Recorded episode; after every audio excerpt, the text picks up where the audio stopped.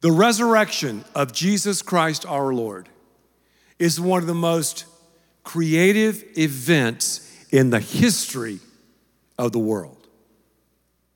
That's right, the gospel of God is one of the most creative and innovative processes ever. When God did this, it's like He dropped the cosmic mic. Creativity. Creativity. When I say creativity, what do you think about? What goes through your mind? God made all of us as creative geniuses. So, right now, wherever you are embracing this, this service, I want you to look around and, and just say, hey, you're a creative genius. Just, just say that. Just say that. You're a creative genius. Even though you don't believe it, just point to the person next to you or someone maybe in the kitchen. You are a creative genius. That's right.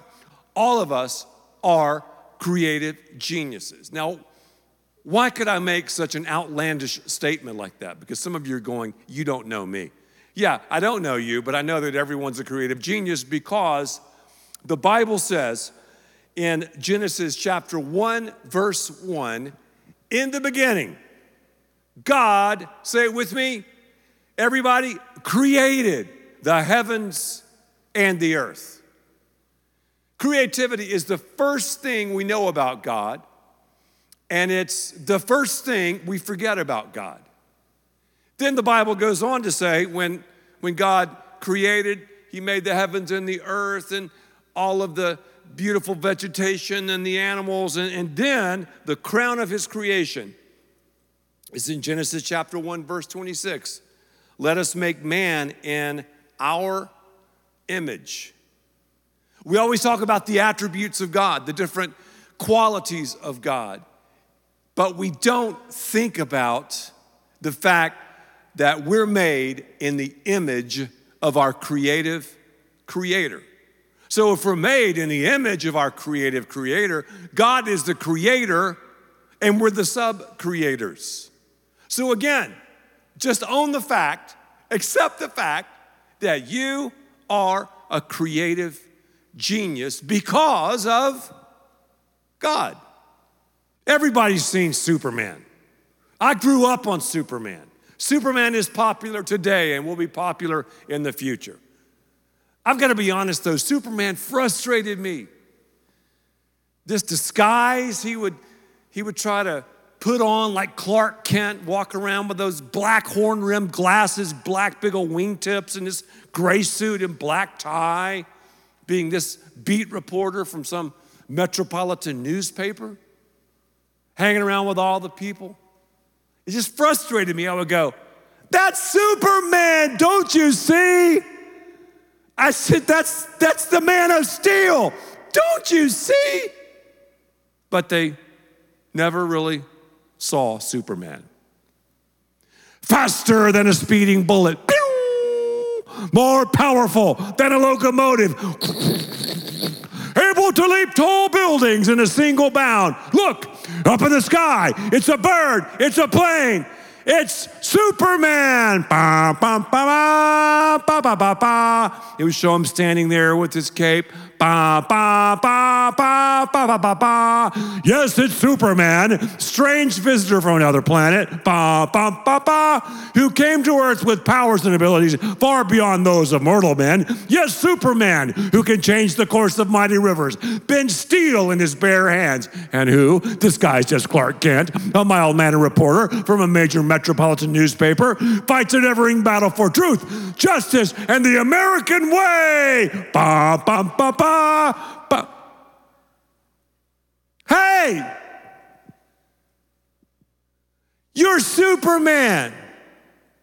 What are you doing walking around like Clark Kent? It's time to take off the glasses, take off that coat, and discover that you're creative man, creative woman, innovative, one of a kind, special, unique taking creativity to restore your corner of the world. Yes, Superman.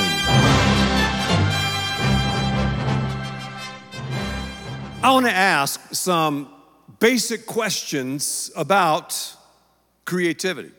What is creativity? Well, God is creativity. We are doing life against the backdrop of creativity on this creative canvas. Creativity is the ability to look at something as it is, to see it for what it could be, and then take the steps to make it happen. Creativity is simply saying, What if? and then doing the work it takes to turn what if into what is.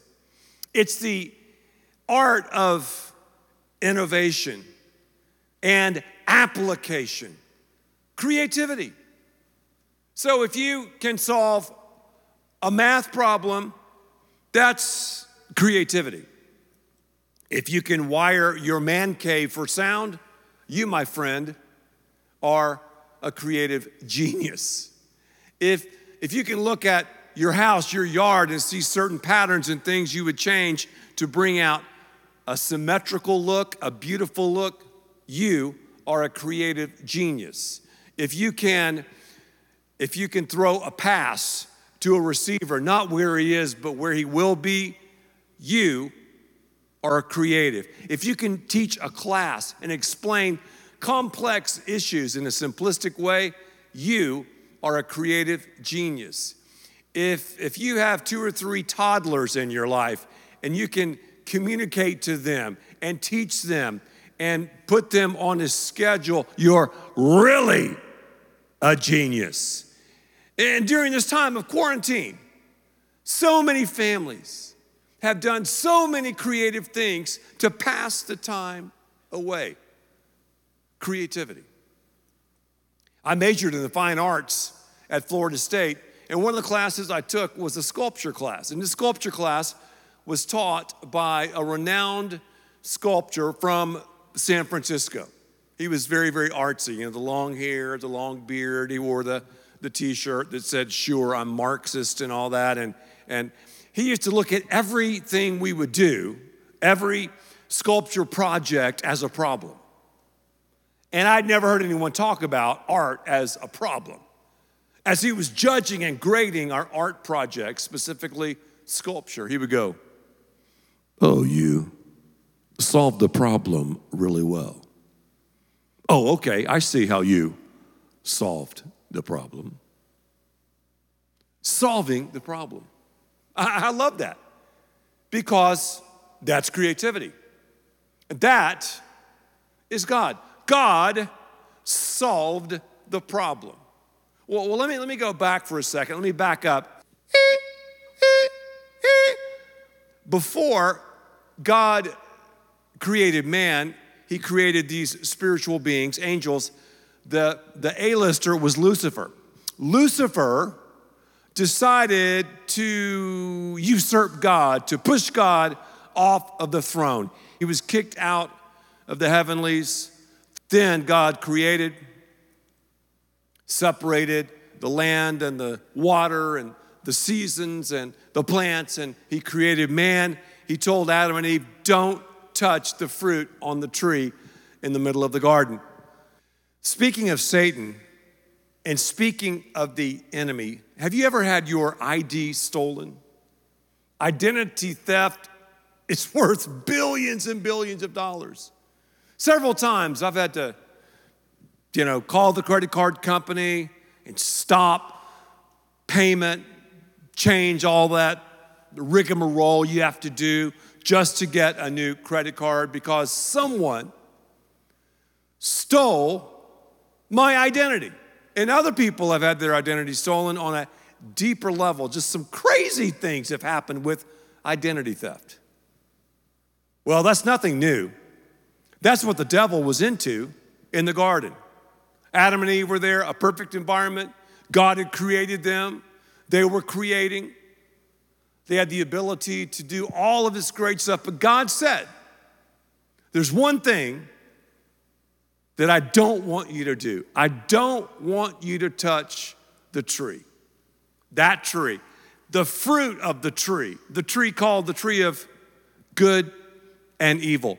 Don't mess with that one tree. And Adam and Eve were like, all right. Here they were in the most beautiful, creative area in the history of creation. They would have lived forever and ever. They had this perfect relationship with the Creator going on. Well, the enemy, the devil, comes in and begins to mess with God's creative order and to, to steal the identity, specifically the creativity, from the first man and the first woman. Here's what he did though he attacked Adam and Eve's imagination. Now, it takes an imagination to, to read the Bible. As we read scripture, we have to imagine things, the, the reader does. Well, Satan came in and he told Eve, Imagine, Eve, if you and Adam could become like God, knowing good from evil. I mean, God's holding out on you. So Eve began to run that around in her imagination. Wow, what if I could become like God?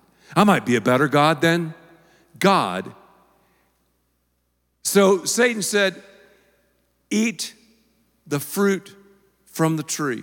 That one tree that's God's. Just, just do it. You'll be like God. She did. Then she shared it with her husband. And from that day forward, after they created sin, we have dealt with sin. You might be saying, wait a minute, that's just that's just one sin. You mean one sin can mess up the world? Well, right now, one germ, COVID 19, has created all of this mayhem around. And that pales in comparison to the sickness of sin. Adam and Eve created a problem. I remember one time I was drawing with one of our kids when they were younger. And I was drawing and they were drawing, and while they were drawing, they were like, oh, I hate this picture. And they wadded it up and were throwing it away. I go, whoa, whoa, whoa, whoa, whoa, whoa, whoa. Let me show you what we can do with that sketch.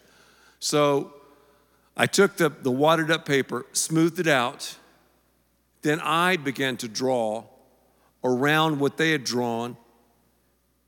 And they were like, wow, Dad, that's a that's a cool picture. Look, that's awesome. I, didn't see that. That's what was in play here. Here we had taken God's canvas and we'd literally messed it up with chicken scratch, wadded it up, and God could have thrown it away. God, though, began to draw again and he began to create. Adam and Eve, the Bible says, after their sin, realized they were naked. They realized their condition. They were truly naked and afraid. And God killed an innocent animal in front of them, used the skins of the animal to cover their nakedness, thereby giving a creative thought, a creative, a creative bone, if you will, to, to show them what was going to happen in the future. Because God was foreshadowing a faith relationship with his son Jesus by taking the life of that animal. Due to the fact that the animal skins covered their sin, one day we would need the same. And throughout the Old Testament, God using innocent animals, having their blood spilled to atone for the sins of man. How creative. And then at the right time, God sending Jesus, co eternal and the co creator, to be born in a manger, to live this pristine life to die, and then to rise again, now offering us eternal life. If you want to talk about creativity, that's creativity. So you have the creation, God creating and working. Then you have man's sin, the fall. Then you have the redemptive process of Jesus and what he did on the cross for our sins and, and the resurrection, which we celebrate today. And because of the resurrection, we now have the power, because it's on tap, to restore our corner of the world, to restore our marriage, to restore our business, to restore the educational system, to restore the arts. The restore, the restore is what we're here for. You know, when I think about restoration, I, I think about something that my wife did a couple of years ago. She has a little company and she took a house, she bought this house, pretty much took it down to its studs, and she and some friends here at Fellowship rebuilt this house. And after she finished, I was like, this house is sick. It's amazing. The house stood out on this street of other homes that were kind of in decline. But I watched something. Every month, as I would drive by that house until finally it sold, thank you, Lord, I watched that house set the precedent of the entire neighborhood because that house was restored, because it was rebuilt and redone, because it was brought into something that, that is like 2020. All the other houses in the neighborhood began to up their game. Other people did that with their homes. And it was like, whoa, that house was the catalyst of the whole neighborhood. We have that kind of power. We bring in creativity. We can restore our neighborhoods. We change. We bring about innovation using our imaginations with our family, with our business, with our recreational pursuits, with our relational choices. We can restore our neighborhood. And it happens as we walk in creativity. God is our creator, we're sub creators. But somewhere along life's journey, we've forgotten that. Most kids score on a genius level regarding creativity when they're younger.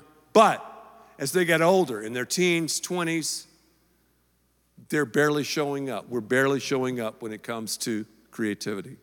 What's wrong? We get that creative cramp. We trade in dreaming for dogma, the artistic for the analytical. We trade in our imagination for memorization. We just mail it in. Yet our world, we just don't really reward creativity as we should. We've allowed the enemy to hijack it. If you study church history during the Enlightenment, a lot of the creatives just sort of left the church. Creativity has left the building.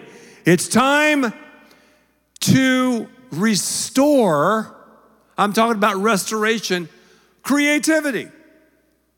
Whenever I think about creativity, my mind goes back to 1990 when Lisa and I drove up to Fellowship Church and helped start Fellowship Church with about 30 families. And we were happy if we had 100 people showing up each and every Sunday. You know, we just began to do things that Jesus did.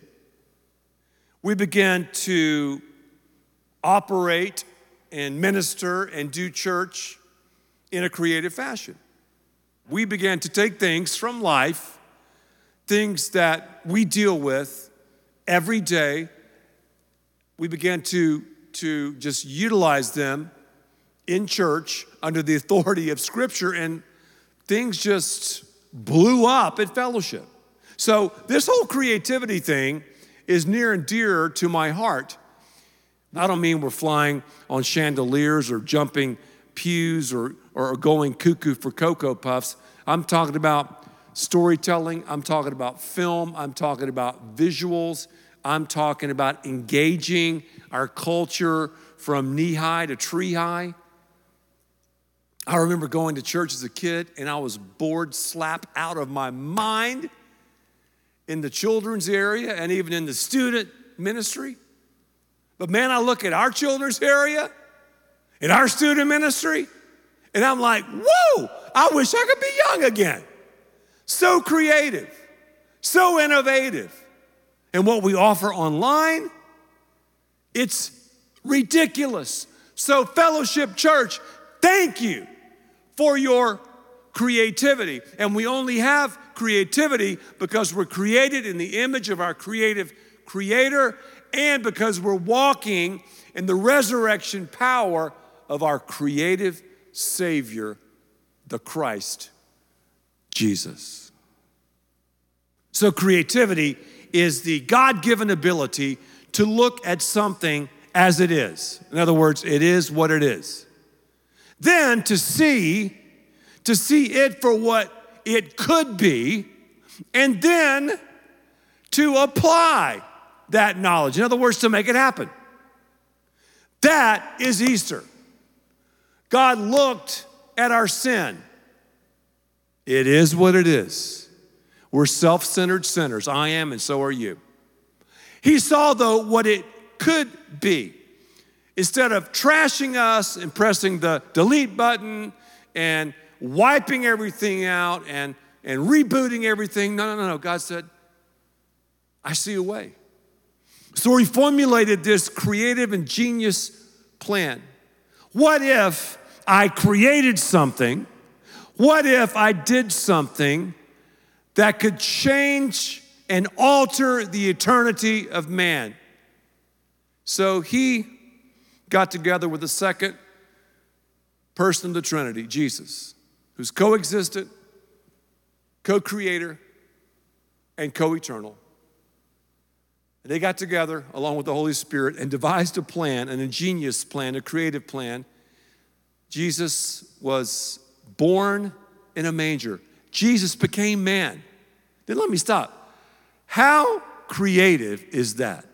That's so creative, we can't even fully understand it. I mean, I can't. Fully God, fully man, good luck with that one. It's the creativity of God. Then Jesus chose life, chose to live. He chose purity over impurity. He chose success over sin. He chose holiness over hell. The devil went after Jesus. The devil attacked Jesus' imagination like he attacked Adam and Eve's imagination in the garden. Jesus, what if you could turn these stones into bread? He had to use his imagination. Jesus, what if you could jump off this temple? I mean, the, the angels would save you. My boys I used to know back in the day until I got kicked out, they'll, they'll save you. Jesus, you could think about it, use your imagination. You could bow down and worship me, and right now, I'll give you the keys to the kingdom. Jesus chose to say no, no, no. Creativity, the art of innovation. We're made in the image of God, thus we should create. But I want you to understand something. We can't create on the level of God. We're just a mirror, just a, a microcosm of His creativity. However, because it's one of his major qualities and because we're made in his image, we've got to walk and move and groove in creativity. the enemy doesn't want us to understand that we're Superman. The enemy wants us to Clark Kent our lives. The moment, though, that we understand who we are, then we can walk in creativity. And so often, creativity is the key that unlocks the door to this dynamic life that God desires for all of us. Creativity, creativity, creativity. As I've been talking about during this time of quarantine, this virus is everywhere. It really, really is. It's, it's a pandemic, it's around the world. We have, though, another virus that we contracted in the garden, and that is the virus of sin. The death rate is pretty, pretty prolific. 100% of sinners die. The Bible tells us that the wages of sin is death. But the gift of God, the creative gift of God, the innovative gift of God is Jesus Christ, our Lord. We deserve death because of sin. We have this virus that we can't cure. We can't come up with anything that will cure it. God did, though. God, being so innovative and creative, sent Jesus to die on the cross for our sins, to rise again. So his death, burial, and resurrection is the vaccine that cures our sin. It forgives our sin, it heals our sin. Now we can walk in forgiveness, in freedom here and forever. And it only occurred because of the death, burial, and resurrection of Jesus. I've got to ask you have you made the choice to receive what Jesus did for you on the cross? Have you made the choice to say, Yes, Jesus, I give everything I am to you? God is using this pandemic to bring us to Him. He didn't cause it, He's using it. God works through all things good things, bad things, even viruses for the good of those who are called according to his purpose. And God is calling you to himself. All you have to do is say, Jesus Christ, just say that with me. I ask you to come into my life. I turn from my sins and I turn to you, Jesus. I give you everything I am right now and everything I'll ever become. If you prayed that prayer with me, you, my friend, or a follower of Christ, it's the ABC prayer. A, you admit that you're a sinner. You'll see it there on your screen. B, believe Jesus died on the cross for your sins. And C, confess that Jesus Christ is your Lord and Savior.